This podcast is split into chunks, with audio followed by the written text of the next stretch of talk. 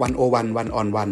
รายการทอล์กตัวต่อตัวคุยรอบด้านถามตรงตอบลึกเรื่องการเมืองเศรษฐกิจสังคมวัฒนธรรมและวาระโลกโดยกองบรรณาธิการ d101.world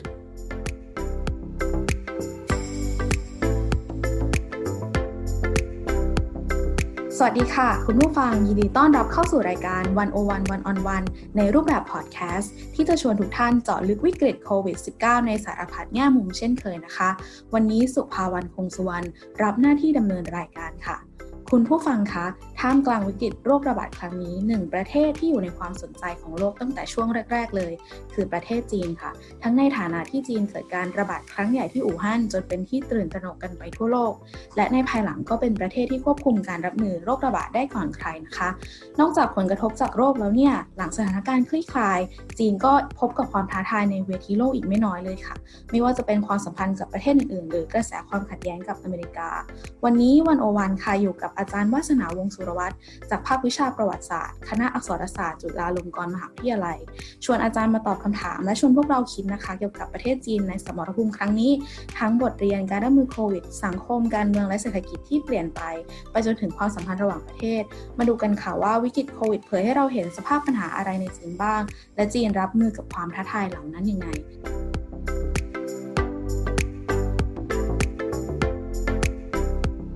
สวัสดีค่ะอาจารย์วาสนาสวัสดีค่ะค่ะมีหลายประเด็นที่อยากคุยกันเลยนะคะแต่ว่าเริ่มคุยกันก่อนเรื่องการรับมือโควิดของจีนค่ะอาจารย์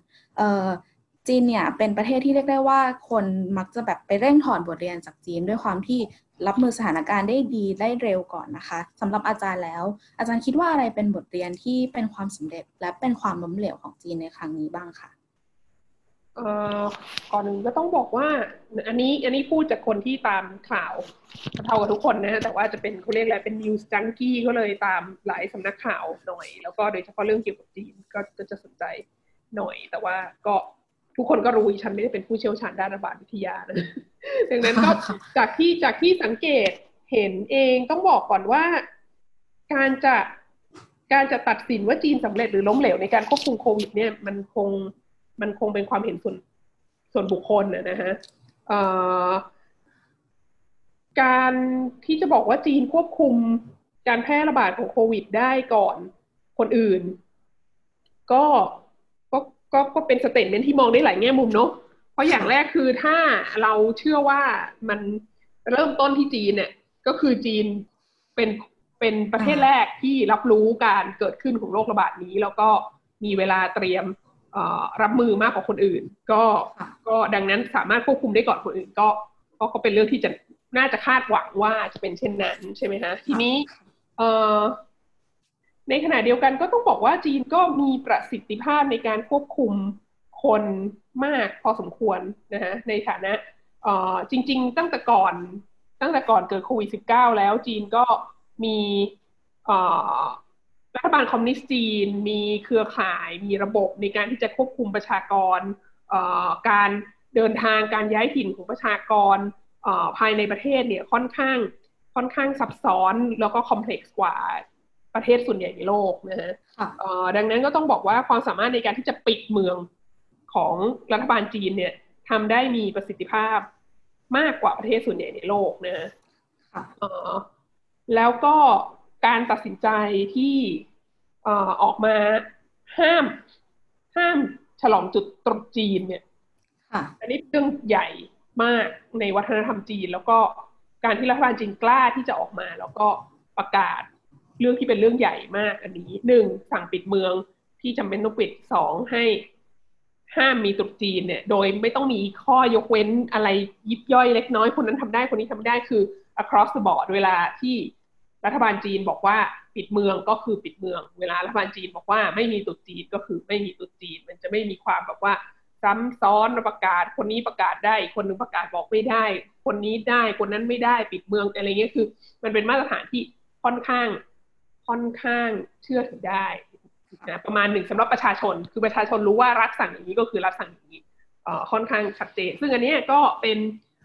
ป็นสิ่งที่รัฐบาลจีนทำได้ก็ต้องยอมรับว่าทำได้ดีแล้วก็เทียบกับหลายๆประเทศทั้งในเอเชียแล้วก็ในยุโรปแล้วก็ในอเมริกาเองเนี่ยก็เห็นว่าความเด็ดขาด ในเรื่องนี้ของรัฐบาลจีนก็ทำได้ดีกว่าส่วนหนึ่งอาจจะเป็นเพราะว่าเป็นระบอบการปกครองที่ไม่ได้เน้นความมีสิทธิ์มีเสียงของประชากรมากเท่าไหร่เนี่ยแต่ก็โอเคในภาวะวิกฤตของโรคระบาดเนี่ยก็เป็นสิ่งที่จำเป็นแต่ในขณะเดียวกันก็มีเสียงวิพากษ์วิจารณ์จากหลายฝ่ายว่าจีนเปิดเผยและยอมรับการมีอยู่ของโรคระบาดนี้ค่อนข้างช้าค่ะแล้วก็จีนก็ไม่เปิดให้ผู้เชี่ยวชาญต่างชาติหรืออะไรเข้าไปมีส่วนร่วมมากเท่าที่ควรแล้วก็ไม่ให้ความร่วมมือกับการค้นหาคือจริงๆแล้วอันนี้ก็ฟังมาจากผู้เชี่ยวชาญระบาดวิทยาต่างๆนะคะว่าการค้นหาคนไข้หมายเลข0น่ะค่ะมันสำคัญมากดังนั้นมันเกิดโรคระบาดขึ้นมาการที่เรารู้ว่าคนแรกที่ติดมาจากไหนเนี่ยมันสำคัญมากต่อการค้นหาว่ามันเกิดมาจากตรงไหนและการที่ค้นหาได้ว่ามันเกิดมาจากตรงไหนเนี่ยมันก็จะนำไปสู่ความสามารถในการคิดค้นวัคซีนแล้วก็แก้ปัญหาต่อไปได้คือไม่ได้บอกว่ามันเป็นไปไม่ได้ที่จะทำวัคซีนโดยไม่รู้ว่าโรคมันเกิดมาจากไหนคือมันก็คงจะเป็นได้แหละเขาก็มีตัวไวรัสอันนี้แล้วก็ศึกษาอะไรแล้วเขาก็กำลังผลิตออกมาทั้งที่จนถึงวันนี้ก็ยังไม่มีการยืนยันชัดเจนว่ามันออกมาจากตรงไหนกันแน่ใช่ไหมคะก็มีการถกเถียงอยู่มันออกมาจากตรงไหนแต่ว่าถ้าเผื่อว่านักวิทยาศาสตร์สามารถรู้ได้ว่าคนไข้เบอร์0คือใครแล้วก็มันเกิดมาจากตรงไหนมันก็จะช่วยให้สามารถผลิตหาทางแก้ไขได้มากยิ่งขึ้นซึ่งในข้อนี้เนี่ยจีนก็ถูกวิพากษ์วิจารณ์ว่าไม่ให้ความร่วมมือมากเท่าที่ควรแล้วก็มีการปกปิดข้อมูลอะไรหลายๆอย่างนะซึ่งก็เป็นเสียงวิพากษ์วิจารณ์ทั้งจากภายนอกแล้วก็จากภายในจีนเองนะฮะมีหนังสือของนักเขียนที่มีชื่อเสียงเป็นที่ยอมรับมากในจีนคนหนึ่งใช้หน้าปากกาว่าฟังซึ่งเขาเป็นคนหูฮั่นแล้วเขาก็เขียนหูฮั่นไดอารี่ออกมาเนาะซึ่งก็ถูกวิพากษ์วิจารณ์หนักมากในจีนนะแล้วก็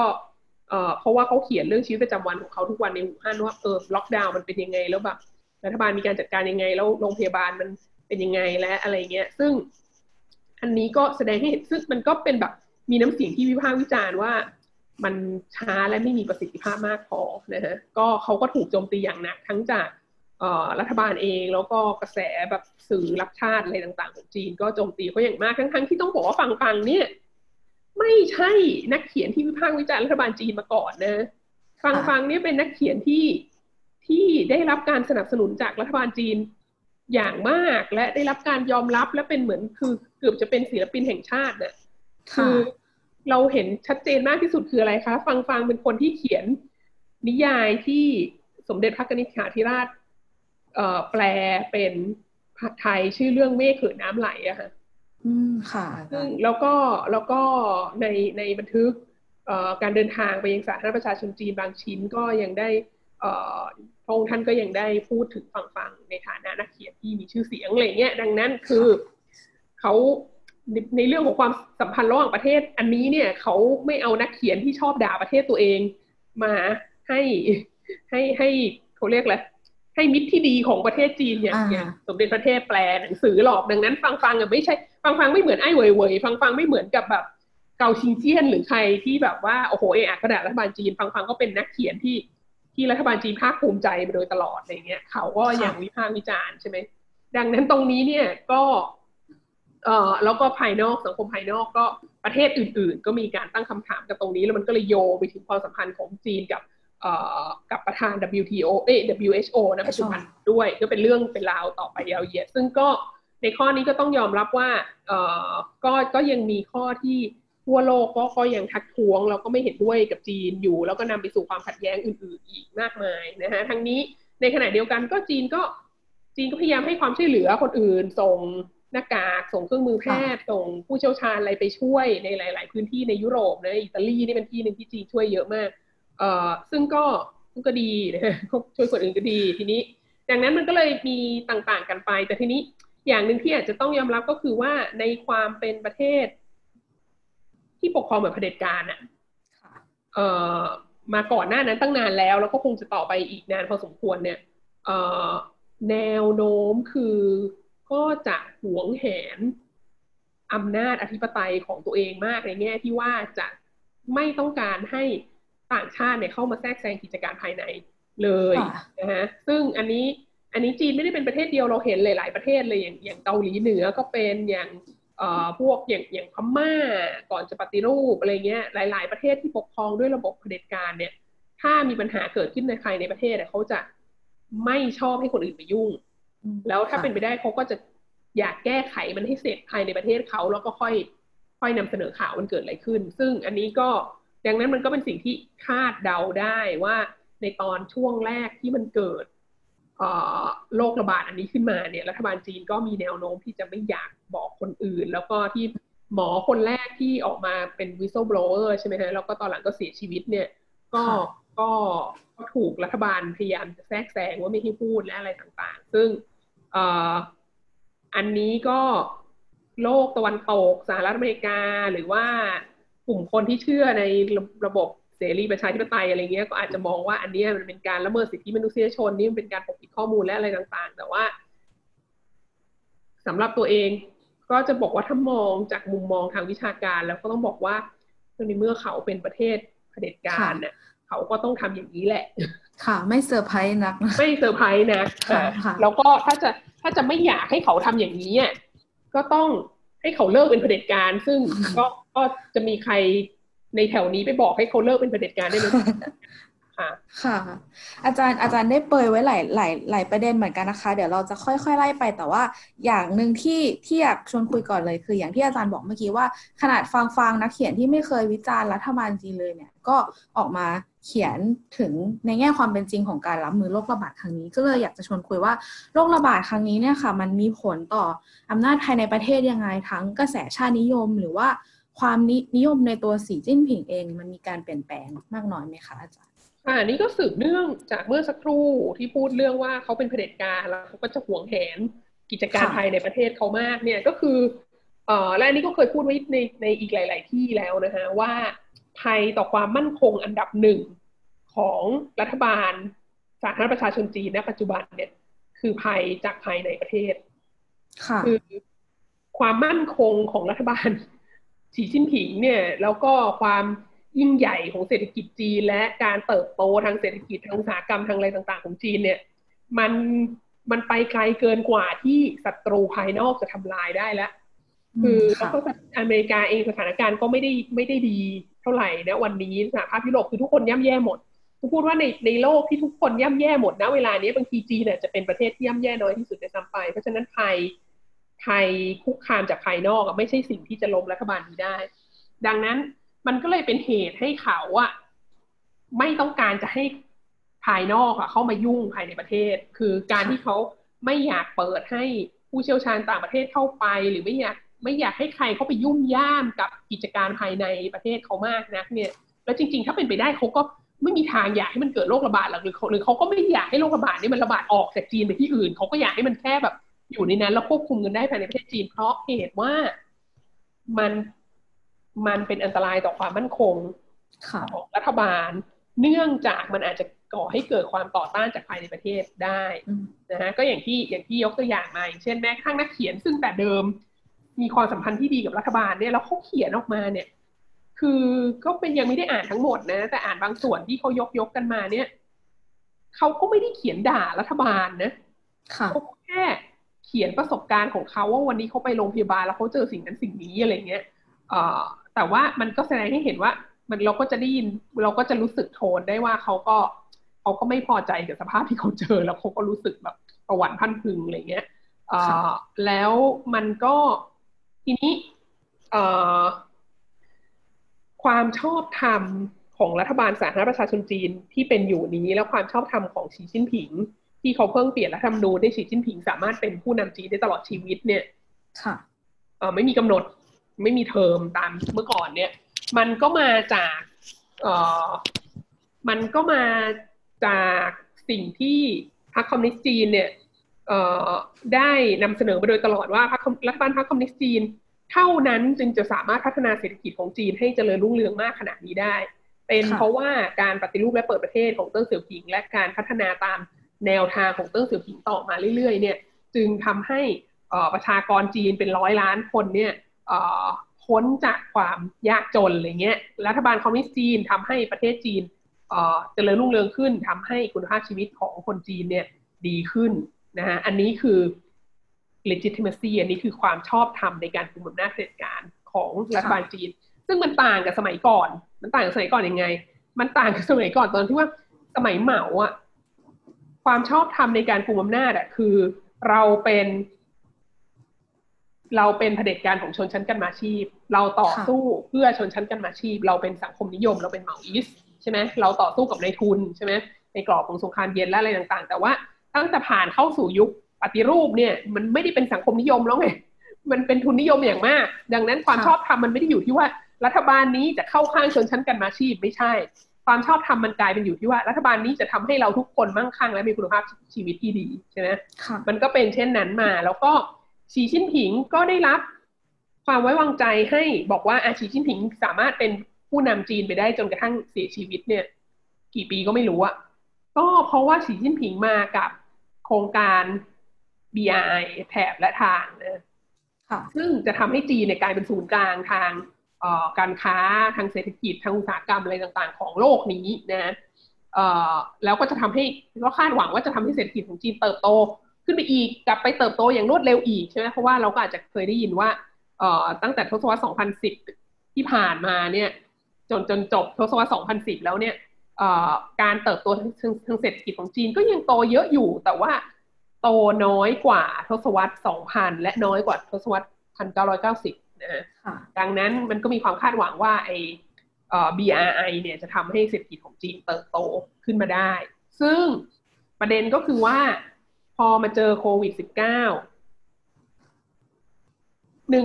อย่างแรกก็คือสีชิ้นผิงประกาศ BRI เนี่ยตั้งแต่ปี2013ใช่ไหมค่ะมาถึงปี2020เนี่ยถึงปี2019-2020เนี่ยเทรนด์การเติบโตถดถอยของเศรษฐกิจจีนยังไม่หายไป2019ทั้งปีฮ่องกงประท้วงใช่ไหม2020มีเลือกตั้งของไต้หวันซึ่งทีแรกอ่ะเหมือนกับว่าพรรคก๊กมินตั๋งซึ่งโปรยูนิฟิเคชันเนี่ยจะได้เป็นประธานดีแต่ว่าก็ไต้หยิงหวนก็มาอีกแล้วเป็นสมัยที่2แล้วดูจะป๊อปปูล่าขึ้นกว่าเดิมอีกกระแสการต่อต้านจีนจากภายนอกเนี่ยแล้วก็จากคนจีนที่อยู่นอกขอบเขตที่รัฐบาลจีนปกครองได้เนี่ยมันดูจะเพิ่มมากขึ้นนะแล้วก็ในขณะที่เศรษฐกิจภายในประเทศก็เติบโตอยู่แต่ว่ามันก็ไม่ได้เติบโตมากเท่ากับทศวรรษ 1990 หรือทศวรรษ 2000 นะฮะ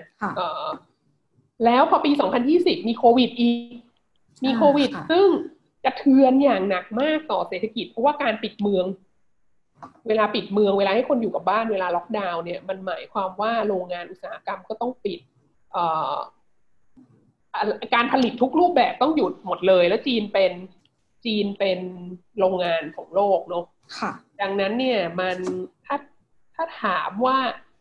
ใครกระเทือนมากที่สุดใครเจ็บมากที่สุดจากโควิด -19 เนี่ยบอกเลยว่าจีนเจ็บมากที่สุดค่ะเพราะว่าเริ่มคือหมายถึงว่ามันระบาดในจีนก่อนคนอื่นด้วยแล้วจีนก็ต้องล็อกดาวน์ด้วยแล้วก็ในสภาวะเศรษฐกิจที่มันเติบโตถดถอยอยู่แล้วอ่ะเมื่อล็อกดาวน์มันก็หมายความว่ามันก็จะต้องเติบโตน้อยลงอีกค่ะดังนั้นบอกเลยว่าความเป็นไปได้ในการเมคเขาเรียกอะไรในการที่จะสามารถเติบโตได้ตามเป้าหมายที่ตั้งไว้สำหรับ 2020 ของจีนเนี่ยเป็นไปไม่ได้ 500% ซึ่งอันเนี้ยอันตรายมากเพราะว่าปัญหาเดิมก็แก้ไม่ได้อยู่แล้วใช่ไหมคือหมายถึงว่าปัญหาเดิมก็ยังไม่สามารถโครงการ BRI ก็ยังไม่สามารถพลิกให้จีนกลับมาเติบโตแบบก้าวหน้าได้อีกเงี้ยแล้วก็มามีอีกสิ่งโควิด -19 เนี้ยที่จะทำให้เป้าหมายในการเติบโตเดิมที่มีอยู่เนี่ยก็ทำไม่ได้ด้วยซ้ำไปนะฮะแล้วมันก็เลยเป็นอันตรายมากที่ว่าเนื่องจาก10กว่าปีที่ผ่านมา20ปีตั้งแต่ตั้งเสี่ยวผิงเป็นต้นมาเนี่ยตั้งแต่เปิดประเทศเนี่ยความชอบธรรมของรัฐบาลจีนเนี่ยอยู่ที่การทำให้ประเทศจีนมั่งคั่งร่ำรวยการทำให้คนจีนมีคุณภาพชีวิตที่ดีขึ้นแล้วการทำให้เศรษฐกิจจีนเติบโตอย่างบ้าคลั่งก้าวกระโดดเนี่ยแล้วเมื่อมันโตช้ามาเรื่อยๆแล้วในปีนี้มันอาจจะพบสภาวะถดถอยได้เนี่ยมันก็คือรัฐบาลจีนต้องหา ความชอบธรรมอื่นแล้วนะเพราะว่าความชอบธรรมอันเดิมไม่มีเหลืออยู่แล้วค่ะค่ะมันก็กำลังจะถามต่อจากอาจารย์เมื่อกี้เลยค่ะในเมื่อความชอบธรรมอาจารย์ก็เคยบอกว่าปัญหาเศรษฐกิจเนี่ยอาจจะเป็นจุดตายของพรรคคอมมิวนิสต์จีนเลยด้วยซ้ำอาจารย์คิดว่าประเมินสถานการณ์ตอนนี้มันถือว่าซ้ำเติมได้รุนแรงแค่ไหนคะแรงพอหรือยังถึงอาจารย์บอกว่าเราต้องหาความชอบจีนต้องหาความชอบธรรมใหม่แล้วหรือว่ามันเป็นยังไงคะคือมันก็บอกลำบากมากว่ามันถึงขั้นไหนแล้วเพราะว่าสิ่งที่เรารู้จากที่เกิดในจีนแผ่นดินใหญ่เนี่ยมันน้อยมากคือพูดง่ายๆอะไรมันเกิดขึ้นในแผ่นดินใหญ่เราจะรู้เฉพาะที่รัฐบาลจีนอนุญาตให้เรารู้ใช่ไหมแต่ว่าถ้าเราดูสิ่งที่เกิดขึ้นในฮ่องกงเนี่ยเราว่าเป็นอินดิเคเตอร์ที่น่าสนใจว่าตอนนี้ก็เริ่มมีการออกมาประท้วงกันอีกแล้วนะแล้วปักกิ่งก็พยายามสนับสนุนผลักดันให้รัฐบาลฮ่องกงอ่ะออกกฎหมายเพลงชาติให้คนฮ่องกงเนี่ยต้องร้องเพลงชาติสาธารณประชาชนจีนแล้วก็ประชาชนก็ที่ฮ่องกงก็มีการต่อต้านใช่ไหมแล้วเราก็อาจจะเคยได้ยินว่าพวกผู้ประท้วงอะไรทั้งหลายออกมาก็มีเพลงชาติฮ่องกงขึ้นมาอะไรเงี้ยแล้วก็ในช่วงต้นปีที่ผ่านมาก็มีการจับกุมผู้นำเรียกร้องประชาธิปไตยของฮ่องกงไปเยอะมากแล้วมีการคือแสดงให้เห็นชัดเจนว่าพยายามแคร็กดาวน์พยายามใช้ความรุนแรงกับฮ่องกงมากขึ้นอีกทั้งที่จริงแล้วฮ่องกงก็ยังอยู่ในสภาพของการล็อกดาวน์อยู่ยังไม่เปิดเต็มที่อะไรเงี้ยแต่ก็จะต้องไปปราบปรามเพิ่มขึ้นอีกซึ่งอันเนี้ยแสดงให้เห็นว่าเราคิดว่าอันเนี้ยมันเป็นดัชนีชี้วัดความไม่มั่นใจของรัฐบาลปักกิ่งค่ะเพราะว่ามันเช่นเดียวกับการที่จะพยายามมาอะไรนะผ่านร่างกฎหมายการศึกษาภาคบังคับที่ให้เรียนวิชาหน้าที่พลเมืองแบบจีนใช่ไหมเมื่อหลายปีก่อนแล้วทำให้เกิดการปฏิวัติล่มขึ้นมาแล้วก็ไม่สำเร็จแล้วก็เมื่อปีที่แล้วก็มีความพยายามจะแบบผ่านร่างกฎหมายส่งผู้ร้ายข้ามแดนก็ไม่สำเร็จแล้วปีนี้ก็ยังพยายามจะให้มีไอ้กฎหมายเพลงชาติอีกซึ่งพูดจริงๆทั้งหมดเนี้ยตั้งแต่อะไรนะตั้งแต่การศึกษาหน้าที่พลเมืองเมื่อตอนนู้นปี2014จนถึงการส่งผู้ร้ายข้ามแดนปีที่แล้วจนถึงตอนนี้เรื่องเพลงชาติอ่ะทั้งหมดนี้มันเป็นสิ่งที่ค้านกับหลักการ1ประเทศ2ระบบมากทั้งหมดนี้อยากทำปี2047ไม่ใช่ทำตอนนี้แล้วก็แล้วคือเราคิดว่ามันไม่ได้เกิดขึ้นมาจากสุญญากาศมันไม่ได้เกิดมาจากการที่อยู่ดีๆรัฐบาลจีนก็กลัวว่าฮ่องกงจะไม่ยอมรับอำนาจของจีน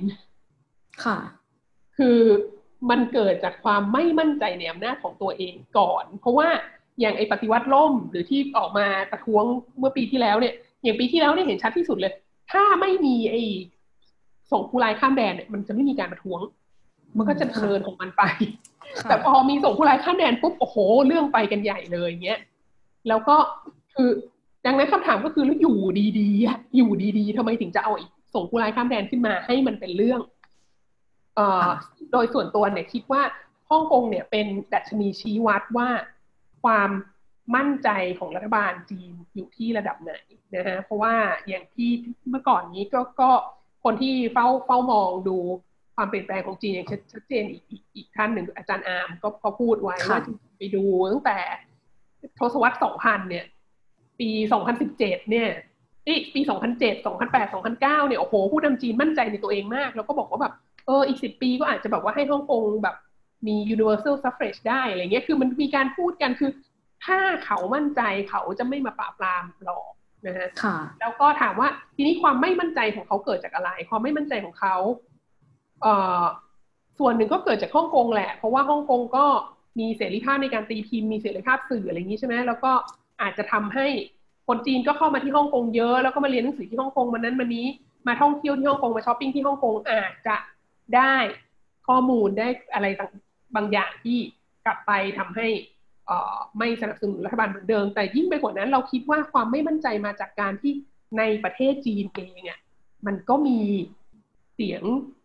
ที่ต่อต้านรัฐบาลมากขึ้นเรื่อยๆที่เราไม่ได้ยินค่ะแต่เราค่อนข้างจะมั่นใจว่า ถ้าบ้านเมืองราบคาบ 500% แล้วรัฐบาลจีนอินคอนโทรล 500% แล้วไม่มีใครโต้แย้งแล้วเขาไม่รู้สึกอินซีเคียวเลยอ่ะเขาจะไม่มาทำกับฮ่องกงดังที่เขาทำที่ผ่านมาค่ะเดี๋ยวก่อนเราจะไปเรื่องเศรษฐกิจอีกหน่อยเราพูดเรื่องเงื่อนไขสำคัญฮ่องกงก่อนค่ะอาจารย์เมื่อกี้อาจารย์บอกว่ามีความพยายามเรื่องเพลงชาติใช่ไหมคะแล้วด้วยกระแสโควิดอีกอะค่ะอยากรู้ว่าอาจารย์คิดว่าพลวัตการประท้วงในฮ่องกงมันจะเปลี่ยนไปยังไงบ้างคะคิดว่าคือในส่วนของผู้ประท้วงเนี่ยคิดว่าไม่น่าจะเปลี่ยนมากเพราะว่าฮ่องกงก็เคยประสบกับซาร์สมาก่อนนะฮะแล้วก็ฮ่องกงก็ดังนั้นคนฮ่องกงก็คุ้นเคยกับการใส่หน้ากากตลอดเวลาอยู่แล้วอะไรเงี้ยดังนั้นอันนี้ก็ผ่านมาแล้วก็ผ่านไปคือฮ่องกงเนี่ยโดนทุกรอบนะทั้งซาร์สทั้งหวัดนกทั้งอะไรทุกครั้งเนี่ยดังนั้นมันเราคิดว่ามันไม่ใช่เรื่องใหญ่ของคนฮ่องกงไอ้เรื่องการปิดเมืองเรื่องใส่หน้ากากเรื่องอะไรทั้งหลายแต่ว่าประเด็นก็คือว่าเศรษฐกิจมันก็ยังต้องดำเนินต่อไปใช่ไหมดังนั้นน่ะมันไม่สามารถที่จะปิดเมือง indefinitely ได้มันต้องมีการสิ้นสุดของการปิดเมืองแล้วก็เมื่อสิ้นสุดของการปิดเมืองแล้วคนก็ออกมาอีกนั่นแหละค่ะแต่ว่าสิ่งที่จะเปลี่ยนไปก็คือว่าดูเหมือนว่าพวกผู้นำฝ่ายเรียกร้องประชาธิปไตยหลายคนทั้งที่โดนจับไปแล้วและยังไม่ได้โดนจับก็แสดงความคิดเห็นว่าท่าทีของรัฐบาลจีนนะเวลานี้ดูจะ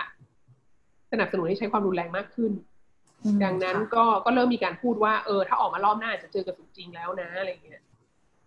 ก็เป็นไปได้ค่ะค่ะโอเคค่ะอาจารย์เรื่องเศรษฐกิจค่ะอย่างที่อาจารย์บอกว่าจีนเป็นโรงงานการผลิตของโลกพอเกิดโควิดปุ๊บ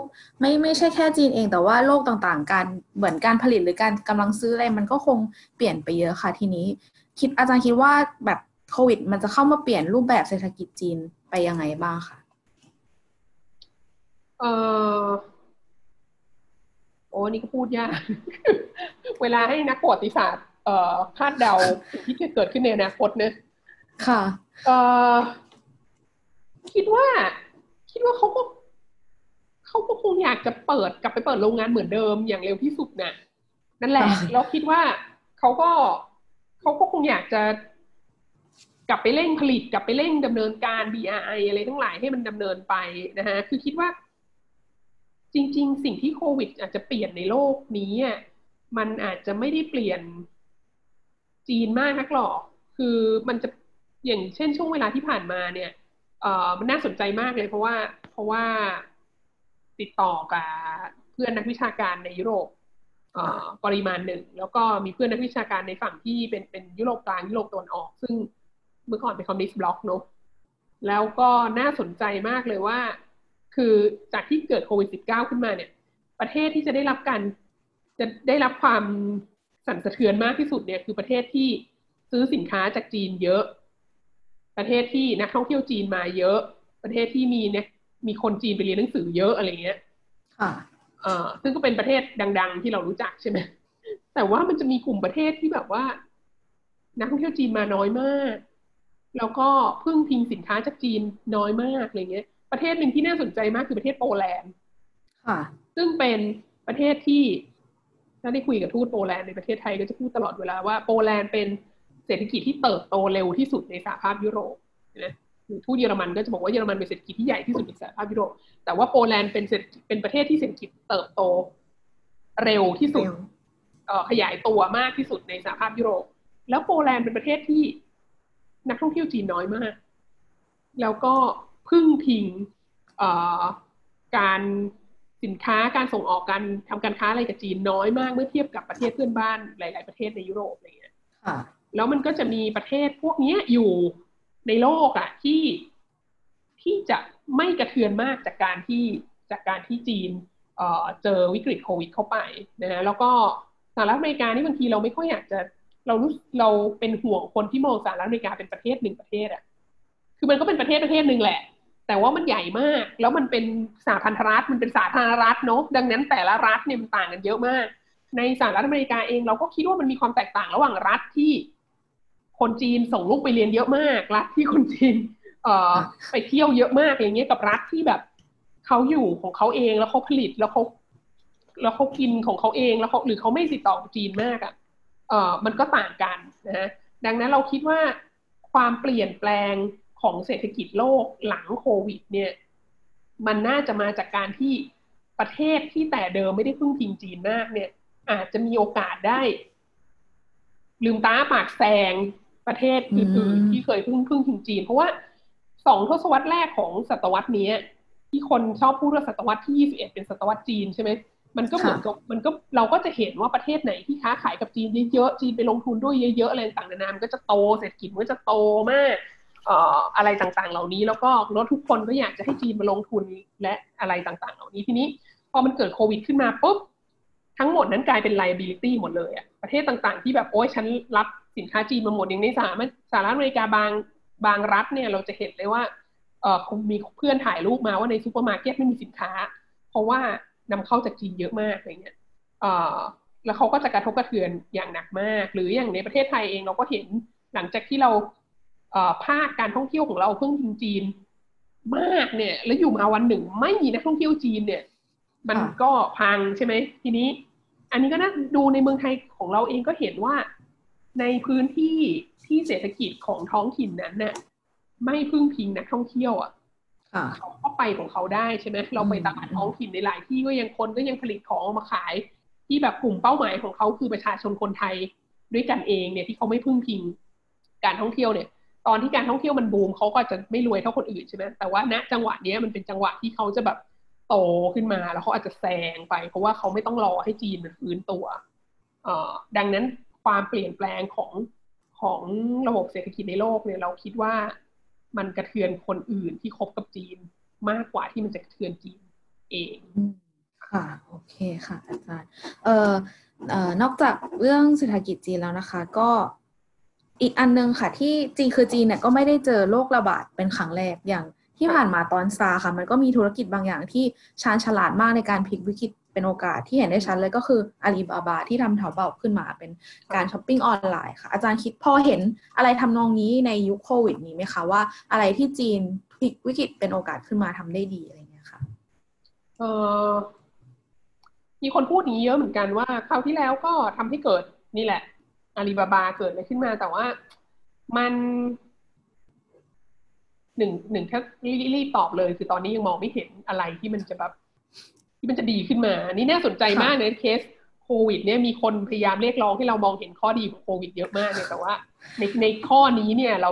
ยังไม่เห็นอะไรชัดๆที่มันจะเกิดขึ้นมาแล้วก็จริงๆอ่ะถ้ามันยังไม่มีอาลีบาบาก็จะบอกว่าซื้อของออนไลน์มันก็คงเกิดจากที่จากไอ้โควิดเนี่ยแต่มันเกิดไปแล้วไงมันมีอาลีบาบาไปแล้วเราก็นึกไม่ค่อยออกว่าจะมีอะไรอย่างอื่นอีกแล้วก็ที่สำคัญอีกอย่างที่มันต่างกันมากระหว่างตอนซาร์สกับตอนนี้ก็คือตอนนี้มันมีความไม่มั่นคงทางการเมืองอ่ะสูงกว่าตอนซาร์สเยอะมากนะค่ะเราไม่แน่ใจนะเราไม่ได้ตามตอนนั้นแต่เราไม่มีความรู้สึกว่าตอนซาร์สเนี่ยที่ฮ่องกงจะโทษปักกิ่งเท่าไหร่นะฮะแต่ว่าโควิดนี่คือโอ้โหโควิดนี่เหมือนเข้ามาแบบว่ากระพือเชื้อไฟให้แบบว่าความรังเกียจจีนของฮ่องกงเนี่ยยิ่งหนักขึ้นไปใหญ่อะไรเงี้ยดังนั้นพอมันมีความไม่มั่นคงทางการเมืองเนี่ยคือเราคิดว่าอย่างอาลีบาบาเถาเป่าอะไรต่างๆที่มันเกิดขึ้นได้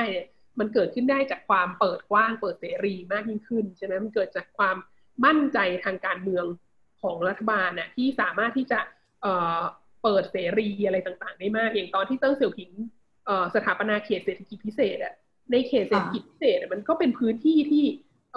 กฎหมายก็เป็นอิสระมากขึ้นมีการแบบลดหย่อนภาษีมีการส่งเสริมมีการลดความควบคุมของอำนาจรัฐส่วนกลางเพื่อให้พื้นที่เหล่านั้นเนี่ยเหมาะกับการค้าขายการเติบโตทางเศรษฐกิจมากขึ้นแล้วอะไรอย่างเขตเศรษฐกิจพิเศษที่มันจะประสบความสำเร็จเยอะมากๆเนี่ยมันก็ต้องเกิดขึ้นจากรัฐบาลที่มั่นใจว่าปล่อยให้คนมีอิสระมากขึ้นเนี่ยมันก็จะค้าขายได้มากขึ้นรัฐบาลก็จะเก็บภาษีได้มากขึ้นและอะไรต่างๆเหล่านี้ซึ่งณจุดสิ่งนี้เป็นสิ่งที่ต่างกันมากณเวลานี้กับเวลาที่ซาร์สระบาดค่ะประเด็นถัดมานะคะอาจารย์ก็อย่างที่เมื่อกี้เราคุยกันไปบ้างแล้วค่ะว่าจีนก็มีความทะเยอทะยานที่จะทำให้ตัวเองกลายเป็น มหาอำนาจผ่านนโยบายต่างๆอย่างเช่น BRI ก็ด้วยค่ะแต่พอเกิดโควิดขึ้นมาค่ะมันก็น่าจะมีกระแสต่อต้านจีนอยู่บ้างในสายตาสังคมโลกค่ะอาจารย์คิดว่าความมั่นคงของจีนกับสัมพันธภาพกับประเทศอื่นๆหรือว่าความเป็นมหาอำนาจของจีนตอนนี้ค่ะมันเปลี่ยนไปไหมคะ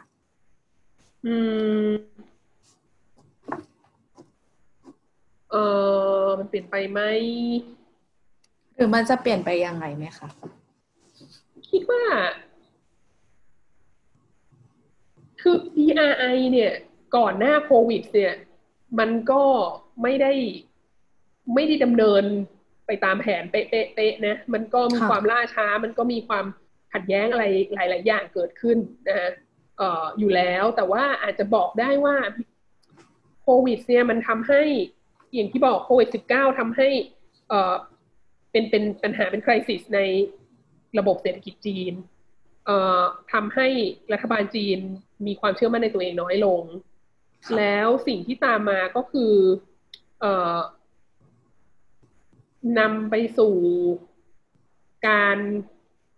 แสดงออกเขาเรียกอะไรนำไปสู่การพยายามควบคุมสถานการณ์นะในทางความสัมพันธ์ทางการทูตหรือในทางการลงทุนหรืออะไรต่างๆกับต่างประเทศซึ่งมันอาจจะทำให้เกิดความขัดแย้งมากยิ่งขึ้นคือจีนเนี่ยในช่วงศตวรรษที่21เนี่ย20 ปีที่ผ่านมาเนี่ยมีความพยายามในการขยายซอฟต์พาวเวอร์ไปทั่วโลกเนี่ยเยอะมากแล้วก็ประสบความสำเร็จมากนะภาษาจีนเป็นภาษาที่คนเรียนมากสุดในโลกแล้วก็วัฒนธรรมจีนเลยทุกคนก็อยากจะแบบเดี๋ยวนี้นะฮะในระดับมัธยมระดับมหาวิทยาลัยที่สหรัฐอเมริกาก็คนก็เรียนภาษาจีนไปหมดในเมืองไทยคนก็เรียนภาษาจีนเยอะหมดเพราะว่าคนก็คิดว่าต่อไปทำมาหากินต้องใช้ภาษานี้ถ้าอยากจะแบบจะเจริญรุ่งเรืองร่ำรวยในอนาคตอะไรเงี้ยแล้วก็นักท่องเที่ยวจีนก็เป็นส่วนสำคัญของซอฟต์พาวเวอร์ที่ไปท่องเที่ยวไปจับจ่ายใช้สอยไปช้อปปิ้งตามที่ต่างๆของโลกนักเรียนจีนที่ไปเรียนต่างประเทศอะไรพวกนี้คือจีนเนี่ยก็สถาปนาตัวเองขึ้นมาเป็นมหาอำนาจหลักอีกประเทศหนึ่งของโลกในศตวรรษที่21แล้วก็พยายามขยายซอฟต์พาวเวอร์ไปในต่างประเทศเยอะมากทีนี้ไอ้โควิด -19 เนี่ยมันกระเทือนกับซอฟต์พาวเวอร์ของจีนเพราะมันทำให้นักเรียนจีนก็ต้องกลับมาประเทศใช่ไหมนักท่องเที่ยวจีนก็ออกไปท่องเที่ยวไม่ได้คนจีนที่อาศัยอยู่ในต่างประเทศเนี่ยเขาบอกว่าเพิ่งอ่านข่าวว่าแบบว่าอะไรนะhate crime ที่ทำร้ายคนเอเชียโดยเฉพาะคนจีนในอังกฤษเนี่ยเพิ่มสูงขึ้นแบบ 10% หรือ 20% นี่แหละคือคนจีนอยู่ในต่างประเทศก็ได้รับความกระทบกระเทือนจากปัญหาโควิดอันนี้นะคือดังนั้นมันกระเทือนกับซอฟต์พาวเวอร์ของจีนมากทีนี้ซอฟต์พาวเวอร์ของจีนเนี่ยมันก็ผูกติดกับการขยายตัวของBRI ด้วยการขยายตัวของอิทธิพลทางเศรษฐกิจและการเมืองของจีนในพื้นที่ต่างๆด้วยนะมันก็อาจจะทำให้คนในประเทศต่างๆที่หรือรัฐบาลของประเทศต่างๆที่แต่เดิมเนี่ยได้ประโยชน์จากซอฟต์พาวเวอร์ของจีนเยอะมากเนี่ยแต่ว่าไม่ได้ประโยชน์เนี่ยก็อาจจะต้องคิดดูอีกทีว่าเราจะให้ความร่วมมือเท่าเดิมไหมหรือว่าอย่างเคสที่เห็นชัดเจนที่สุดก็คือซึ่งจริงๆแล้วมันไม่ใช่เกี่ยวกับโควิดโดยตรงนะแต่ก็อาจจะเรียกได้ว่ามันเกี่ยวกับโควิดเพราะว่าคนอยู่บ้านแล้วก็เล่นอินเทอร์เน็ตมากขึ้นเนี่ยไอ้เคสที่ลบกันใน Twitter ซึ่งเดี๋ยวคุณก็จะถามโดยตรงอีกทีนะเคสที่ลบกันใน Twitter หรือเคสที่ไปทัวร์ลงFacebook ของสถานทูตจีนเนี่ยในแง่หนึ่งมันก็นำไปสู่การที่คนรุ่นใหม่ในไทยหรือในเอเชียตะวันออกเฉียงใต้ภาคพื้นทวีปจะตั้งคำถามมากขึ้นกับโครงการเขื่อนแม่น้ำโขงอะไรต่างๆซึ่งแต่ก่อนแต่ไรคนกลุ่มนี้จะไม่เคยสนใจไม่พูดถึงไม่อะไรเลยทั้งสิ้นเราไม่เห็นเรื่องพวกนี้อยู่ในข่าวนอกจากแบบตาม Facebook ของ NGO ต่างๆแต่ว่าพอเกิดประเด็นนี้ขึ้นมาก็คนก็เริ่มตั้งคำถามอะไรพวกนี้แล้วก็หลายๆประเทศที่แต่เดิมโดยเฉพาะประเทศไทยเองด้วยก็ต้องเริ่มคิดว่าโอ้โหเราไม่สามารถจะฝากเศรษฐกิจทั้งหมดไว้กับนักท่องเที่ยวจีนได้เพราะว่าเมื่อวันหนึ่งไม่มีนักท่องเที่ยวจีนเราก็ไปไม่เป็นอะไรเงี้ยซึ่งอันนี้ก็อาจจะส่งผลให้ในอนาคตประเทศต่างๆอาจจะต้องมีแผน2แผน3มากขึ้นไม่ใช่คิดแต่ว่าแบบทำไงเราถึงจะแบบไปเกาะจีนรวยได้อะไรเงี้ย สถานการณ์อย่างนี้มันก็มีปัญหาเหมือนกันซึ่ง มันก็อาจจะทำให้การขยายตัวและการทำ Belt and Road ให้สำเร็จเนี่ยก็อาจจะยากขึ้นค่ะอีกประเทศสำคัญเลยค่ะที่มีการโต้กันไปโต้กันมาเล็กน้อยคืออเมริกาค่ะอาจารย์ก็ที่ผ่านมามันก็มีกระแสที่พูดถึงจีนในเชิงโจมตีเล็กน้อยเยอะซึ่งจำนวนหนึ่งเนี่ยก็มาจากฝั่งอเมริกาเรื่องโทษว่าจีนเป็นแหล่งอุบัติโรคทั้งเรียกไวรัสนี้ว่าไวรัสอู่ฮั่นไวรัสจีนนะคะหรือว่าความกังขาต่อความสำเร็จในการควบคุมโรคระบาดว่าตกลงแล้วมันควบคุมได้จริงหรือเปล่าข่าวที่มันออกมาเนี่ยมันยังไงแล้วก็กระทั่งการตั้งคำถามต่ออิทธิพลของจีนต่อองค์การอนามัยโลกค่ะอาจารย์มองประเด็นเหล่านี้ยังไงบ้างคะอาจารย์คิดว่าจีนเขารับมือหรือโต้ตอบกับวิวาทะพวกนี้ยังไงคะ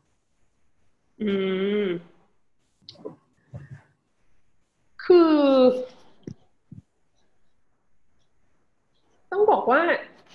ก่อนที่จะมาดูว่าจีนโต้ตอบกับวิวาทะเหล่านี้ยังไงเนี่ยเรามีความรู้สึกว่ารู้จักคนจากคนที่มีทั้งเพื่อนฝูงญาติเพื่อนร่วมงานอะไรต่างๆอยู่ในสหรัฐอเมริกาเยอะเนี่ยต้องบอกว่าสถานภาพของประธานาธิบดีทรัมป์เองเนี่ยมันก็ไม่ได้โอ้โหดีขนาดนั้นไงคือในอเมริกาเนี่ยคนก็มีคนไม่ชอบประธานาธิบดีทรัมป์เยอะมากนะค่ะคือไม่ใช่ภาพแทนของอเมริกาได้คือมีคนไม่ชอบประธานาธิบดีทรัมป์เยอะมากจริงแล้วก็โอเคคนที่ชอบก็มีไม่งั้นเขาคงไม่ได้เลือกตั้งเป็นประธานาธิบดีเนาะแต่คนที่ไม่ชอบก็เยอะมากแล้วก็ Twitter ของประธานาธิบดีทรัมป์เนี่ยก็เป็นสิ่งที่แบบที่คนอเมริกาจำนวนมากก็คิดว่าไม่ควรจะเทคซีเรียสซี่อ่ะคือหมายถึงว่าเขาก็โพสต์แต่บางทีก็พิมพ์ผิดบางทีก็พิมพ์ไม่เป็นภาษาบางทีก็แบบนึกจะเขียนอะไรก็เขียนแล้วมันก็เป็นเฟคนิวส์ออกมาเยอะมากอะไรเงี้ยในหมู่อเมริกันชนด้วยกันจำนวนมากก็ไม่ได้มีความมั่นใจ 100% ในประธานาธิบดีทรัมป์แล้วก็ประธานาธิบดีทรัมป์ก็เพิ่งจะรอดชีวิตจากการ impeachment มาเนาะก็เป็นประธานาธิบดีที่ถูก impeach แล้วแบบว่า impeach ไม่สำเร็จอะไรเงี้ยแต่ว่ามันก็แสดงว่าเขาก็ไม่ดีเขาก็ไม่ได้แน่ขนาดนั้นเนาะแล้วก็จริงๆแล้วอ่ะการที่เกิดโรคระบาดอันนี้ขึ้นมาแล้วประธานาธิบดีทรัมป์เนี่ยพรรครีพับลิกันเนี่ยไม่สนับสนุน Universal Healthcare เนี่ยแล้วพยายามที่จะทำลายสิ่งที่โอบามาแล้วก็พรรคเดโมแครตพยายามทำมาโดยตลอดก็คือพยายามจะลดสิ่งที่รัฐจะช่วยเหลือในเรื่อง Healthcare ลงเนี่ยจริงๆแล้วอ่ะไอ้โควิด -19 เนี่ยการระบาดเนี่ยมันควรจะเป็นจุดจบของประธานาธิบดีทรัมป์เลยนะถ้าพรรคเดโมแครตของสหรัฐอเมริกาฉลาดนิดหน่อยแต่ว่ากลับทำไม่ได้นะอันนี้รู้สึกผิดหวังในพรรคเดโมแครตของสหรัฐอเมริกามากนะคือมันเป็นไปได้ยังไงอ่ะเบอร์นีแซนเดอร์สที่บอกว่าสนับสนุน Universal Healthcare แล้วบอกว่าทุกคนจะต้องได้ Healthcare แล้วก็แบบก็จะต้องมายกเลิกการพยายามเข้าชิงตำแหน่งประธานาธิบดีในเป็นตัวแทนพรรคเดโมแครตในช่วงโควิด -19 เนี่ยมันไอรอนิกมากมันย้อนแย้งมากใช่ไหมแทนที่อันนี้มันจะเป็นแบบโอ้โหนโยบายที่ถูกชูขึ้นมาทีนี้ความล้มเหลวของพรรคเดโมแครตก็อีกเรื่องหนึ่งเราไม่จะพูดกันเรื่องนี้แต่ก็คือทรัมป์ก็ต้องเราก็ต้องมองว่าสิ่งที่ทรัมป์ทำออกมาในการที่จะโทษจีนเรื่องไวรัสอันนี้มันก็เป็นแท็กติกที่จะ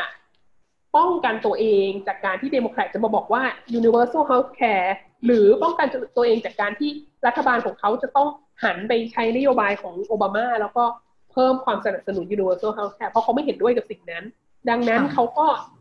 ใช้วิธีที่มาตรฐานที่สุดในการบอกว่าอันนี้เป็นความผิดของจีนเนี่ยผิดแล้วก็เหมือนกับที่ตอนที่เขาหาเสียงเลือกตั้งแล้วเขาบอกว่าถ้าเขาเป็นประธานาธิบดีเขาจะบังคับให้เม็กซิโกอ่ะสร้างกำแพงเพื่อป้องกันไม่ให้คนเม็กซิกันเนี่ยลักลอบเข้ามาทำงานในสหรัฐอเมริกาแล้วก็ไอ้กำแพงเนี้ยรัฐบาลเม็กซิโกจะต้องจ่ายด้วยใช่ไหมจำได้ไหมอีกประเด็นนี้เขาก็ทำเหมือนกันเขาก็ทำว่าในขณะที่หลายๆคนอาจจะมองว่าการที่อเมริกาเนี่ยจัดการกับโรคระบาดได้ไม่ดีเนี่ยเป็นเพราะว่าพรรครีพับลิกันแล้วก็ทรัมป์เนี่ยได้ทำลายระบบ universal healthcare ไปเยอะมากแล้วทำให้แบบประชาชนไม่สามารถเข้าถึงการรักษาพยาบาลที่ดีได้จริงๆแล้วมันควรจะเป็นอย่างนั้น แต่ว่าทรัมป์ก็ออกมาบอกว่าไม่ใช่มันเป็นเพราะโรคระบาดมันเกิดจากจีนไชนีสไวรัสเนี่ยมันเข้ามามันก็เลยทำให้เราเนี่ยมีปัญหาก็คือเป็นการดีเฟล็กเป็นการบอกว่าอย่ามาเกลียดพรรครีพับลิกันอย่ามาเกลียดทรัมป์ไปเกลียดจีนแทนอันนี้เป็นเทคนิคทางการเมืองที่แบบเบสิกมากอ่ะก็คือรัฐบาลทำไม่ได้รัฐบาลไม่ได้เรื่องรัฐบาลห่วยก็หาคนอื่นให้ด่าแทนใช่ไหมเหมือนแบบแถวๆนี้แบบว่ามีปัญหาคนอดอยากผูกคอตายก็มีตู้ปันสุกแล้วก็ดูสิโหคนจนนี่มันเลวมากเลยนะมันไปอย่างโง่อย่างนี้ไม่มีน้ำใจอะไรเห็นแก่ตัวอะไรต่างๆนั่นแหละก็วิธีพื้นฐานมากที่รัฐบาลหลายรัฐบาลทั่วโลกทำเมื่อเวลาตัวเองล้มเหลวก็คือหาคนอื่นให้โทษซึ่งทรัมป์ก็ทำอย่างนั้นทรัมป์ก็บอกว่าจีนผิดเนี่ยจีนเนี่ยไชนีสไวรัสอะไรเงี้ยซึ่งบางคนก็เชื่อบางคนก็ไม่เชื่อแต่ว่าท้ายที่สุดแล้วสิ่งที่ทรัมป์พูดเนี่ย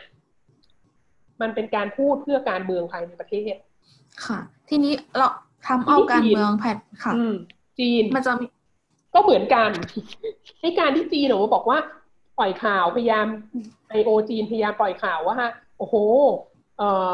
ไอ้โควิด -19 เนี่ยมันเกิดมาจากห้องทดลองที่สหรัฐอเมริกานะแล้วมันส่งมาอย่างงั้นงี้ๆอะไรเงี้ยซึ่งแบบคือไม่เข้าใจว่ามันมีคนจำนวนมากในโลกนี้ที่เชื่อเรื่องนี้นะโดยเฉพาะที่แบบอยู่ในกลุ่มไลน์ที่ฉันร่วมอยู่ด้วยเนี่ยนะคือมันก็นอนเซนมากอ่ะมันก็นอนเซนไม่น้อยกว่าการที่ทรัมป์เรียกไวรัสนี้ว่าไชนีสไวรัสหรอกแต่ว่าจีนรัฐบาลจีนที่ทำเช่นนั้นที่พยายามจะบอกว่าแบบเนี่ยไออเมริกาเป็นคนผลิตอันนี้ขึ้นมาหรืออะไรเงี้ยแล้วก็พยายามจะห้ามไม่ให้ใครเข้ามาตรวจว่ามันเกิดขึ้นมันเริ่มมาจากจีนจริงหรือเปล่าอะไรเงี้ยอันนี้ก็เป้าหมายจริงๆแล้วมันก็คือการเมืองภายในประเทศนั่นแหละเพราะว่ารัฐบาลจีนก็ไม่ต้องการจะให้คนจีนมองว่ารัฐบาลจีนล้มเหลวดังนั้นก็ต้องโทษว่าเป็นของคนอื่นแล้วก็เราก็อาจจะมีความรู้สึกว่าอ้าวแล้วถ้ามันเป็นนโยบายภายในประเทศแล้วทำไมถึงจะต้องให้นักการทูตตามสถานทูตอะไรต่างๆมีสเตทเมนต์ออกมาต่างๆนะมีการโจมตีหรือแบบว่าโฆษกกระทรวงต่างประเทศจีนที่ออกมาโจมตีสหรัฐและอะไรต่างๆทำไมจะต้องไปว่าคนอื่นด้วยหรือทำไมจะต้องกระทำการเหล่านี้นอกประเทศจีนก็เพราะว่าเดี๋ยวนี้โลกมันเชื่อมโยงกันหมดแล้วก็มีคนจีนอย่างที่บอกมีนักท่องเที่ยวจีนไปต่างประเทศจำนวนมากมีคนจีนที่มีลูกหลานเรียนอยู่ต่างประเทศจำนวนมากมีคนจีนที่สามารถเข้าถึงสื่อต่างประเทศได้จากอินเทอร์เน็ตเป็นจำนวนมากถึงแม้อินเทอร์เน็ตจะถูกควบคุมอยู่มากในจีนเขาก็มีวิธีที่จะเข้าสู่สิ่งเหล่านี้เหมือนที่เขาก็มุดมาเล่น Twitter กับคนไทยได้อะไรเงี้ยดังนั้นเขาก็สิ่งที่เกิดขึ้นเนี่ยที่ทรัมป์บอกว่านี้เป็นไวรัสจีนแล้วฝ่ายจีนบอกว่าอเมริกาเป็นคนก่อให้เกิดไวรัสนี้และอะไรต่างๆเนี่ยต่างคนต่างทำเพื่อประโยชน์ทางการเมืองภายในประเทศทรัมป์ทำเพราะว่าเดี๋ยวมันจะมีเลือกตั้งสมัย2แล้วเขาต้องการจะได้รับเลือกตั้ง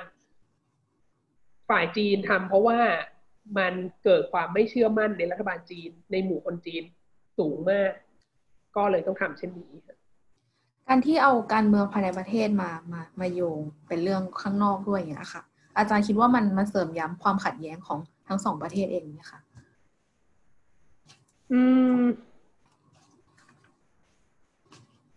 ก็มันก็ตอกย้ำเป็นบางส่วนแต่มันมหัศจรรย์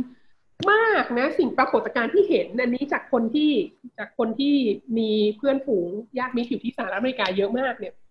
มันมีปรากฏการณ์อย่างหนึ่งที่เกิดขึ้นในช่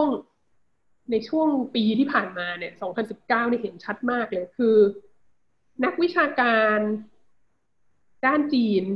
ที่เป็นชาวอเมริกันหรือว่าอยู่ในมหาวิทยาลัยต่างๆในสหรัฐอเมริกาเนี่ยโดยเฉพาะที่เป็นอเมริกันเองเนี่ยนะนักวิชาการด้านจีนคือตัวเองจริงๆก็ทำเรื่องจีนใช่ไหมก็จะมีเพื่อนเป็นนักวิชาการด้านจีนอยู่ที่อเมริกาสิ่งที่น่าสนใจมากคือคนเหล่านี้จำนวนมากอ่ะเป็นที่เราเรียกว่า liberal อ่ะคือเป็นคนที่ต้องการประชาธิปไตยต้องการให้โลกนี้มีสิทธิมนุษยชนอะไรเงี้ยต้องการสนับสนุนอิสระเสรีภาพอะไรต่างๆศักดิ์ศรีความเป็นมนุษย์และโน่นนี้นั้นเนี่ย liberal แต่ว่าในช่วงปีที่ผ่านมาในปี2019เนี่ย เขาเงียบมากเขาไม่คอมเมนต์เรื่องฮ่องกงเลยแล้วเราก็รู้สึกงงว่าทำไมเรื่องสิทธิมนุษยชนเรื่องอื่นทั่วโลกเรื่องประชาธิปไตยเรื่องอื่นทั่วโลกเนี่ยทำไมเธอพูดแล้วเมื่อก่อนเธอก็พูดเรื่องฮ่องกงแต่ทำไมปี2019เนี่ยทำไมเธอไม่พูดเรื่องฮ่องกงอาจารย์คิดว่าทำไมคะทำไมแล้วก็มาถึงบางอ้อว่าทรัมป์เนี่ยก็เป็นตัวละครที่ทำให้เกิดการแตกแยกในสังคมสหรัฐอเมริกาอย่างมากที่ภาษาอังกฤษเขาเรียก polarize มันทำให้คนแบบแยกออกจากกันอย่างมากเป็นคนที่เกลียดทรัมป์และเป็นคนที่ชอบทรัมป์ใช่ไหมทีนี้พออเมริกามันแยกออกเป็นคนที่เกลียดทรัมป์และคนที่ชอบทรัมป์เนี่ยแล้วทรัมป์ไปด่าจีนเนี่ยมันก็เลยทำให้คนที่ตามปกติจะเรียกร้องแบบประชาธิปไตยและสิทธิมนุษยชนเนี่ยมีความรู้สึกว่าถ้าไปช่วยทรัมป์ด่าจีนเนี่ยแปลว่าชอบทรัมป์มันก็เลยมหัศจรรย์มากอยู่ดีๆมันก็จะมีความเงียบจากลิเบอรัลกลุ่มนี้ในสหรัฐที่มีความรู้สึกว่าเมื่อทรัมป์ด่าจีนเราก็ต้องอยู่ฝั่งจีนอะไรเงี้ยทั้งที่ตามปกติสมัยโอบามาหรืออะไรก็ตามก่อนหน้านี้ที่ประธานาธิบดีไม่ได้ตั้งตนเป็นศัตรูกับจีนเนี่ยเขาก็คนพวกนี้ก็วิพากษ์วิจารณ์รัฐบาลจีนวิพากษ์วิจารณ์ปัญหาเรื่องสิทธิมนุษยชนเรื่องประชาธิปไตยเรื่องอะไรต่างๆอย่างมากเนี่ยแต่ว่าพอมาถึงตอนนี้เขาก็ไม่พูดเพราะว่าเขาไม่อยากจะถูกมองว่าเขาสนับสนุนทรัมป์ซึ่งอันนี้มันก็น่าสนใจเราก็เลยถึงบอกว่ามันก็น่าสนใจมากเลยคือในแง่หนึ่งการที่การเมืองภายในมันมากำกับการเมืองภายนอกความสัมพันธ์ระหว่างประเทศเนี่ยมันก็อาจจะตอกย้ำทำให้อเมริกากับจีนที่โลกมองว่าเป็นคู่แข่งกันก็ยิ่งเป็นคู่แข่งกันหนักเข้าไปใหญ่แต่ว่าในขณะเดียวกันมันก็เกิดการหันมาจับมือกันของคู่ที่ประหลาดมากอะไรเงี้ยอย่างเช่นอย่างที่บอกอย่างกลุ่มลิเบอรัลที่ต่อต้านทรัมป์ก็อยู่ดีๆก็จะมีคนที่เกลียดทรัมป์มากเนี่ยมาเชียร์จีนเยอะมากอย่างกระทันหันแล้วก็ในจีนเองเนี่ยก็กลุ่มคนที่แต่เดิมก็เชียร์รัฐบาลแต่ว่ามาประสบพบเจอกับปัญหาอย่างเช่นคนอย่างฟังหรืออะไรเงี้ยก็จะตั้งคำถามกับรัฐบาลจีนได้ดังนั้นคือพอสถานการณ์ของความเกลียดชังมันถูกสร้างขึ้นจากสิ่งที่มันไม่มีอยู่ไม่ make sense ไม่มีตรรกะและเหตุผลรองรับเนี่ย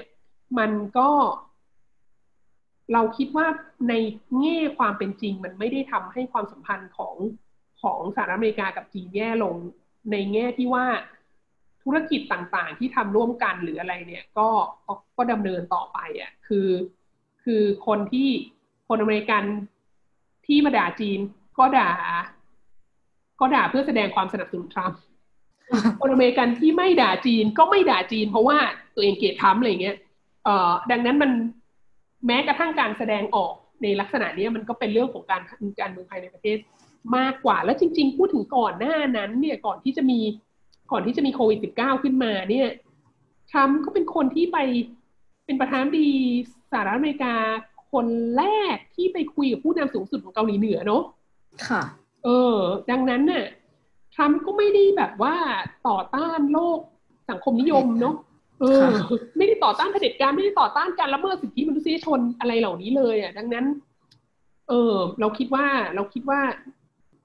อย่าคาดหวังให้โควิด-19 ทำให้สหรัฐอเมริกากับจีนรบกันนะเขาคงไม่รบกันเพราะต่างคนก็เอาเรื่องนี้ขึ้นมาเป็นข้ออ้างเพื่อส่งเสริมจุดยืนทางการเมืองภายในประเทศของตัวเอง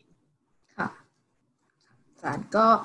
มาขยับมาที่เรื่องที่ไทยกันบ้างค่ะเหมือนที่คุยกับอาจารย์เมื่อกี้ว่ามันมีกระแสความไม่พอใจทั้งจากเรื่องเขื่อนแม่น้ำโขงใช่ไหมคะแล้วก็ไม่นานมานี้มีศึกพันธมิตรชานมเกิดขึ้นก็คือมีการโต้เถียงกันระหว่างคนไทยกับคนจีนเรื่องการเรียกไต้หวันว่าประเทศแล้วกลายเป็นเรื่องที่เราเห็นกลายเป็นระหว่างประเทศที่เห็นได้ในมือถือเลยนะคะว่าเขาเถียงกันจริงจังมากแล้วก็กลายเป็นว่ามีแถลงการณ์อย่างเป็นทางการออกจากสถานทูตจีนด้วยอยากจะคุยกับอาจารย์ค่ะอาจารย์ว่ามันอาจารย์แปลกใจไหมคะกับแถลงการณ์ที่ดูผิดวิสัยการทูตแบบ tradition ของจีนแบบนี้แล้วก็อาจารย์มองเห็นปรากฏการณ์นี้ยังไงมันจะเปลี่ยนความสัมพันธ์ไทยจีนบ้างไหมคะก่อนหน้านี้มันมีบทความใน South China Morning Post ที่บอกว่ารัฐบาลจีนเนี่ยมีนโยบายกระทรวงต่างประเทศจีนมีนโยบายให้นักการทูตของจีนที่อยู่ในต่างประเทศเนี่ยแสดงจุดยืนที่ แข็งกร้าวมากขึ้นคือถ้าเผื่อว่าเห็นประเทศไหนมีท่าทีออกมาเปิดสนับสนุนไต้หวันอย่างเปิดเผยหรืออะไรหรือแบบสนับสนุนผู้ประท้วงในฮ่องกงอย่างเปิดเผยก็ควรจะมีสเตทเมนต์อะไรออกมาก่อนหน้านี้นะฮะมีเขาบอกว่าอันนี้มันเป็นแนวทางในภาพรวมว่าจีนรู้สึกว่าจีนอยู่ในจุดที่สามารถจะตอกย้ำจุดยืนทางการเมืองระหว่างประเทศของตัวเองผ่านทางนักการทูตและกระทรวงต่างประเทศได้มากยิ่งขึ้นก็คือไม่ต้องเกรงใจไม่ควรจะต้องเกรงใจถ้าเผื่อว่าในเมืองไทยมีการพูดกันอย่างเปิดเผยว่าไต้หวันเป็นประเทศไต้หวันไม่เป็นส่วนหนึ่งของจีนเนี่ยทูตจีนในประเทศไทยก็ต้องออกมาพูดอะไรบางอย่างก่อนหน้านั้นนะฮะมีบทความนี้ออกมาสัก 2-3 อาทิตย์แล้วมั้งวันนี้เลยเพิ่งเห็นบทความ South China Morning Post เหมือนกันบอกว่าที่ปรึกษาระดับสูงของกระทรวงต่างประเทศจีนเนี่ยได้ออกมาบอกว่าเฮ้ยหยุดก่อนชะลอก่อนเพราะว่าไอ้การตอกย้ำจุดยืนอะไรพวกนี้มากเกินไปนะจังหวะนี้ที่จีนกำลังถูกเพ่งเล็งจากในฐานะของหลายคนที่เชื่อว่าจีนเป็นผู้เผยแพร่ไอ้โควิด -19 เนี่ยการที่แสดงจุดยืนที่แข่งก้าวหรือแม้กระทั่งก้าวร้าวเกินไปเนี่ยมันจะทำร้ายซอฟต์พาวเวอร์ของจีนมากดังนั้นมีผู้ที่ออกมาพูดแล้วว่าเฮ้ยมีที่ปรึกษาของฝ่ายจีนนั่นแหละบอกว่าเฮ้ยหยุดก่อนอย่าเพิ่งแรงมากนะฮะดังนั้นอันนี้เป็นแง่นึงที่เราอาจจะเห็นได้ว่าแบบมันเป็นนโยบายของจีนที่ต้องการจะแสดง presence ว่าเรายิ่งใหญ่พอแล้วที่เราสามารถจะสั่งคนอื่นได้แล้วก็ตอนนี้แม้กระทั่งในจีนเองก็เริ่มมีการแสดงความคิดเห็นว่ามันไม่ควรจะทำนะฮะแล้วซึ่งอันนี้ในบทความของ South China Morning Post อันนี้เขาไม่ได้พูดถึงเรื่องพันธมิตรชานมเลยนะเขาพูดถึงสถานการณ์ในออสเตรเลียเขาพูดถึงสถานการณ์ในฝรั่งเศสเขาพูดถึงสถานการณ์ในสหรัฐอเมริกาอะไรเงี้ยซึ่งแบบนักการทูตในประเทศนั้นๆของจีนเนี่ยออกมาแบบแสดงท่าทีที่แข็งกร้าวต่อต้านรัฐบาลประเทศนั้นๆเขาไม่ได้พูดถึงพันธมิตรชานมเลยดังนั้นก็ทำให้เรารู้ว่าจริงๆแล้วเราไม่ได้มีความสำคัญในโลกนี้เท่าไหร่นะแต่ว่านอกจากนั้นเนี่ยสิ่งที่ตัวเองรู้สึกมาตั้งนานแล้วก็คือว่าไอ้พันธมิตรชานมที่เกิดขึ้นเนี่ยและไอ้สงครามในทวิตคบที่เกิดขึ้นเนี่ยมันเป็นภัยต่อความมั่นคงของรัฐบาลไทยมากกว่ารัฐบาลจีนค่ะ เพราะว่าอะไรเพราะว่าสิ่งที่จากมุมมองรัฐบาลจีนเนี่ยวัยรุ่นจีนถึงแม้จะทำผิดกฎหมายด้วยการลักลอบเล่น Twitter เนี่ยแต่เขาก็แสดงความรักชาติมากใช่ไหมเขาไปด่ารัฐบาลไทยใหญ่เลยใช่ไหมไปด่าคนไทยหาวิธีการให้คนไทยเจ็บช้ำน้ำใจมากดังนั้นน่ะจากมุมมองของรัฐบาลจีนเนี่ยก็วัยรุ่นจีนเหล่านี้ถึงแม้จะแอบดูนิยายวายถึงแม้จะแอบเล่น Twitter ก็รักชาติไม่เป็นปัญหาค่ะแต่ว่าสิ่งที่เป็นปัญหาเนี่ยคือวัยรุ่นไทย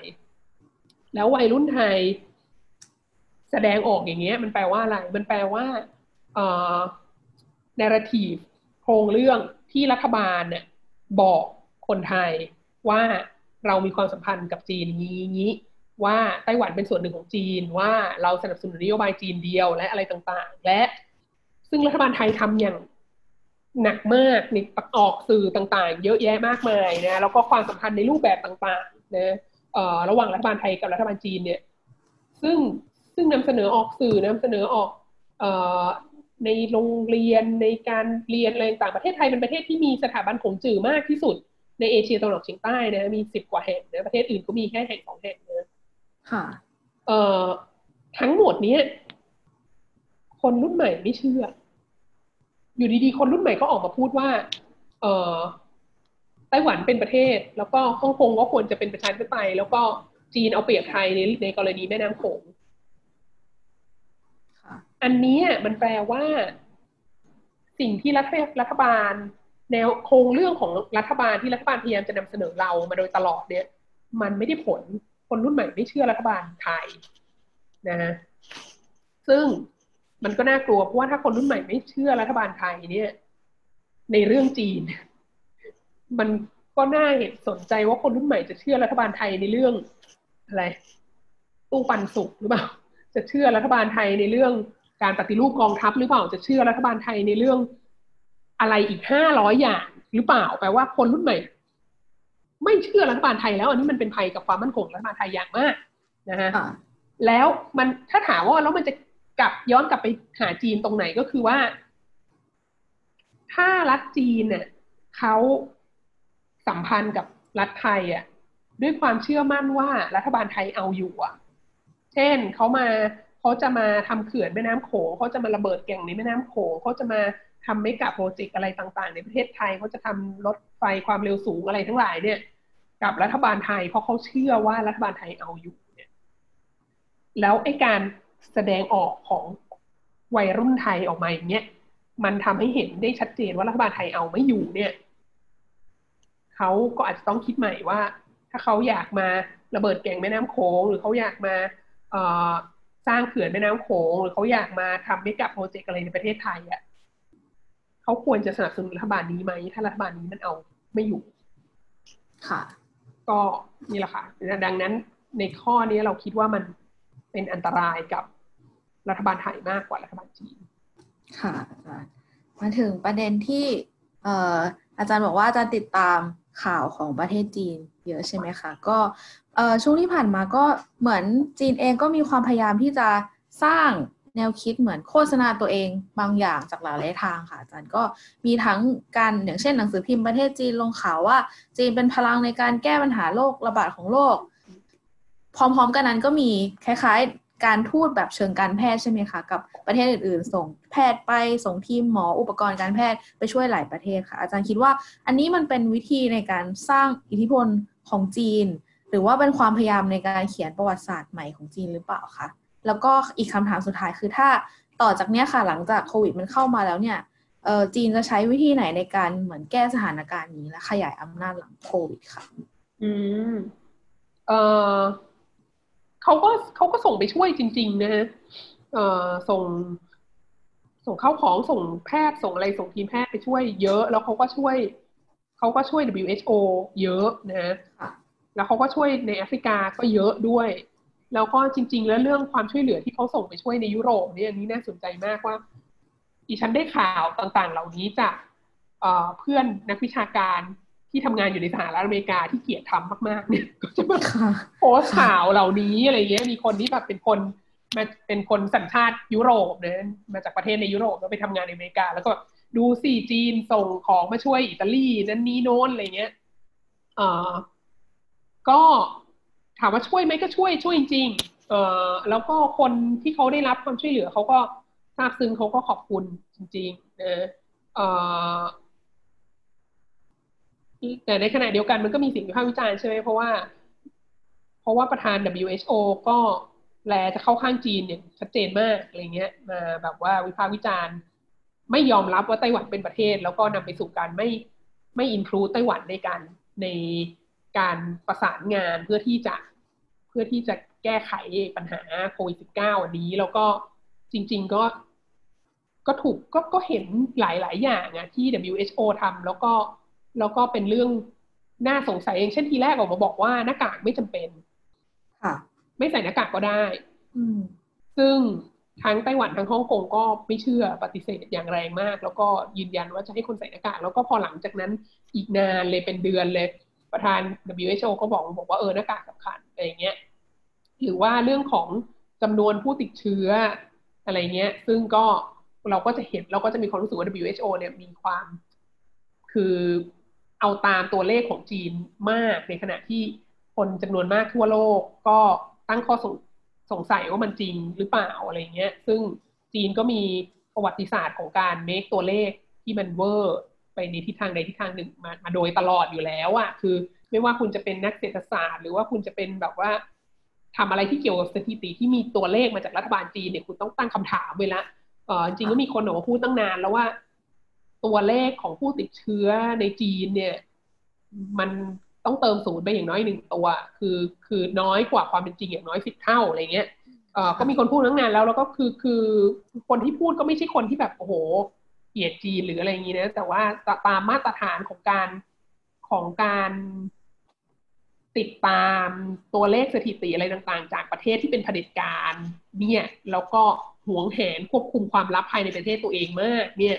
มันก็มีแนวโน้มที่จะเป็นอย่างนั้นอยู่แล้วแล้วมันก็เคยเกิดมาแล้วในประวัติศาสตร์หลายครั้งหลายหนมากก็ควรจะระวังตรงนี้แต่ว่า WHO ก็ยังคงยืนยันให้ความสนับสนุนจีน มากซึ่งอันนี้น่าสนใจมากว่ามันนำมาซึ่งความเสื่อมความน่าเชื่อถือของ WHO เองนะในฐานะองค์กรระหว่างประเทศซึ่งเราไม่เคยเห็นไม่รู้เราจำไม่ได้ว่าเคยเห็นเหตุการณ์นี้มาก่อนก็คือว่าพอดูจะเข้ากับฝ่ายหนึ่งมากเกินไปมันทำให้ขาดความน่าเชื่อถือในความเป็นกลางก็หลังจากนี้จีนจะฟื้นฟูซอฟต์พาวเวอร์ของตัวเองได้ไหมก็คิดว่าแนวทางในการที่จะให้ความช่วยเหลือในการบรรเทาทุกพิกภัยอันเกิดจากโควิด -19 เนี่ยก็เป็นแนวทางของซอฟต์พาวเวอร์ที่ดีนะแล้วก็อย่างที่บอกว่าวันนี้เองเนี่ยมีที่ปรึกษาระดับสูงของรัฐบาลจีนเนี่ยออกมาบอกแล้วว่าพวกนักการทูตอะไรต่างๆในประเทศต่างๆเนี่ยให้เบาๆลงนิดนึงอะไรเงี้ยคือการตอบโต้กระแสของทรัมป์ด้วยการวิพากษ์วิจารณ์อย่างรุนแรงอะไรเนี่ยมันด้วยการแสดงความแข็งกร้าวในจุดยืนของจีนและอะไรต่างๆและแสดงความชาตินิยมเนี่ยณเวลานี้มันไม่ถูกต้องมันคือมันไม่ถูกเวลาแล้วมันจะเป็นผลเสียกับภาพลักษณ์ของจีนมากกว่าแล้วก็คือโดยส่วนตัวแล้วคิดว่าจีนเนี่ยให้ความสำคัญกับทรัมป์มากเกินไป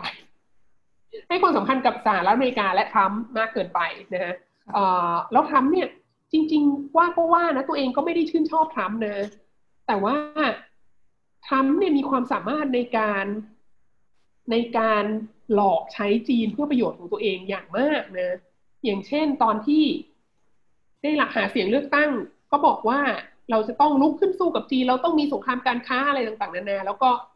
คือส่วนหนึ่งที่ทรัมป์ได้รับเลือกตั้งก็เพราะว่านโยบายสงครามการค้ากับจีนเนี่ยแล้วก็มาถึงก็ก่อสงครามการค้ากับจีนจริงๆอยู่ช่วงหนึ่งจนกระทั่งโอเคใกล้จะถึงฤดูการเลือกตั้งแล้วฉันหยุดแล้วพอโอเคเลิกมีสงครามการค้าอะไรเงี้ยซึ่งจริงๆแล้วถ้าดูอะไรทั้งหมดนะมันแบบ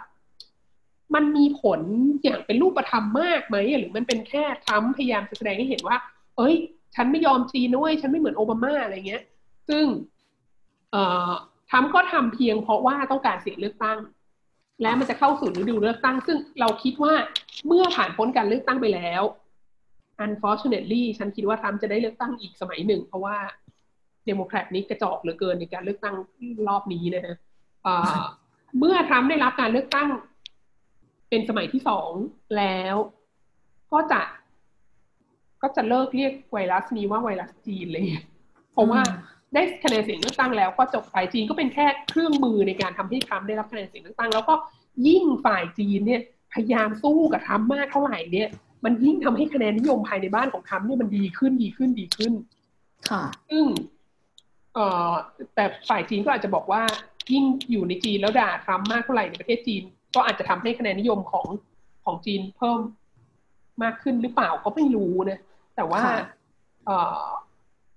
ค่ะแล้วก็คือคิดเท่าที่ดูเนี่ยกระแสตอบโต้กระแสอะไรทุกอย่างที่ทำให้แบบโอ้โหรัฐบาลจีนนักการทูตจีนรับไม่ได้ต้องออกมาตอบโต้อย่างรุนแรงเนี่ยมันล้วนแต่เป็นกระแสที่ไร้สาระอ่ะคุณพูดจริงถ้าเราบอกว่าทรัมป์เป็นคนไร้สาระเนี่ยมันก็เป็นกระแสที่มาจากทรัมป์มันก็ไร้สาระใช่ไหมแล้วอีกพันธมิตรชานมเนี่ยคือติ่งซีรีส์ Y เนี่ยเป็นผู้ที่ผลักโลกใบนี้ให้หมุนไปนะแต่พูดจริงๆคือแบบรัฐบาลจีนจะมาเสี่ยงทำลายความสัมพันธ์กับรัฐบาลไทยซึ่งโคตรจะเป็นมิตรกับรัฐบาลจีนและยอมจีนทุกอย่างมาโดยตลอดเนี่ยเพราะติ่งซีรีส์ Y ออกมาบอกว่าไต้หวันเป็นประเทศหรืออะไรเงี้ยคือคนกลุ่มนี้ควรจะมีอิทธิพลกับรัฐบาลจีนมากขนาดนั้นเลยหรืออะไรเงี้ยเราคิดว่ามันเรื่องพวกนี้บางทีปล่อยมันไปบ้างอาจจะดีกว่าค่ะอาจจะเล็กจิ๋วมากนะคะค่ะวันนี้ก็ได้คุยหลายเรื่องค่ะอาจารย์ก็มาชวนเราสางเรื่องยุ่งๆบางอย่างให้เห็นหลายมิติมากขึ้นนะคะตั้งแต่เรื่องภายในจีนเองกับเรื่องของจีนกับอเมริกาหรือความสัมพันธ์ระหว่างประเทศต่างๆค่ะวันนี้ต้องขอบคุณอาจารย์วาสนามากๆเลยค่ะสำหรับคุณผู้ฟังนะคะติดตามฟังวันออนวันได้เหมือนเคยนะคะทุกวันจันทร์ถึงศุกร์แล้วก็เราจะมีเรื่องใหม่ๆอะไรหรือว่ารูปแบบใหม่อะไรก็เราติดตามกันค่ะสวัสดีค่ะ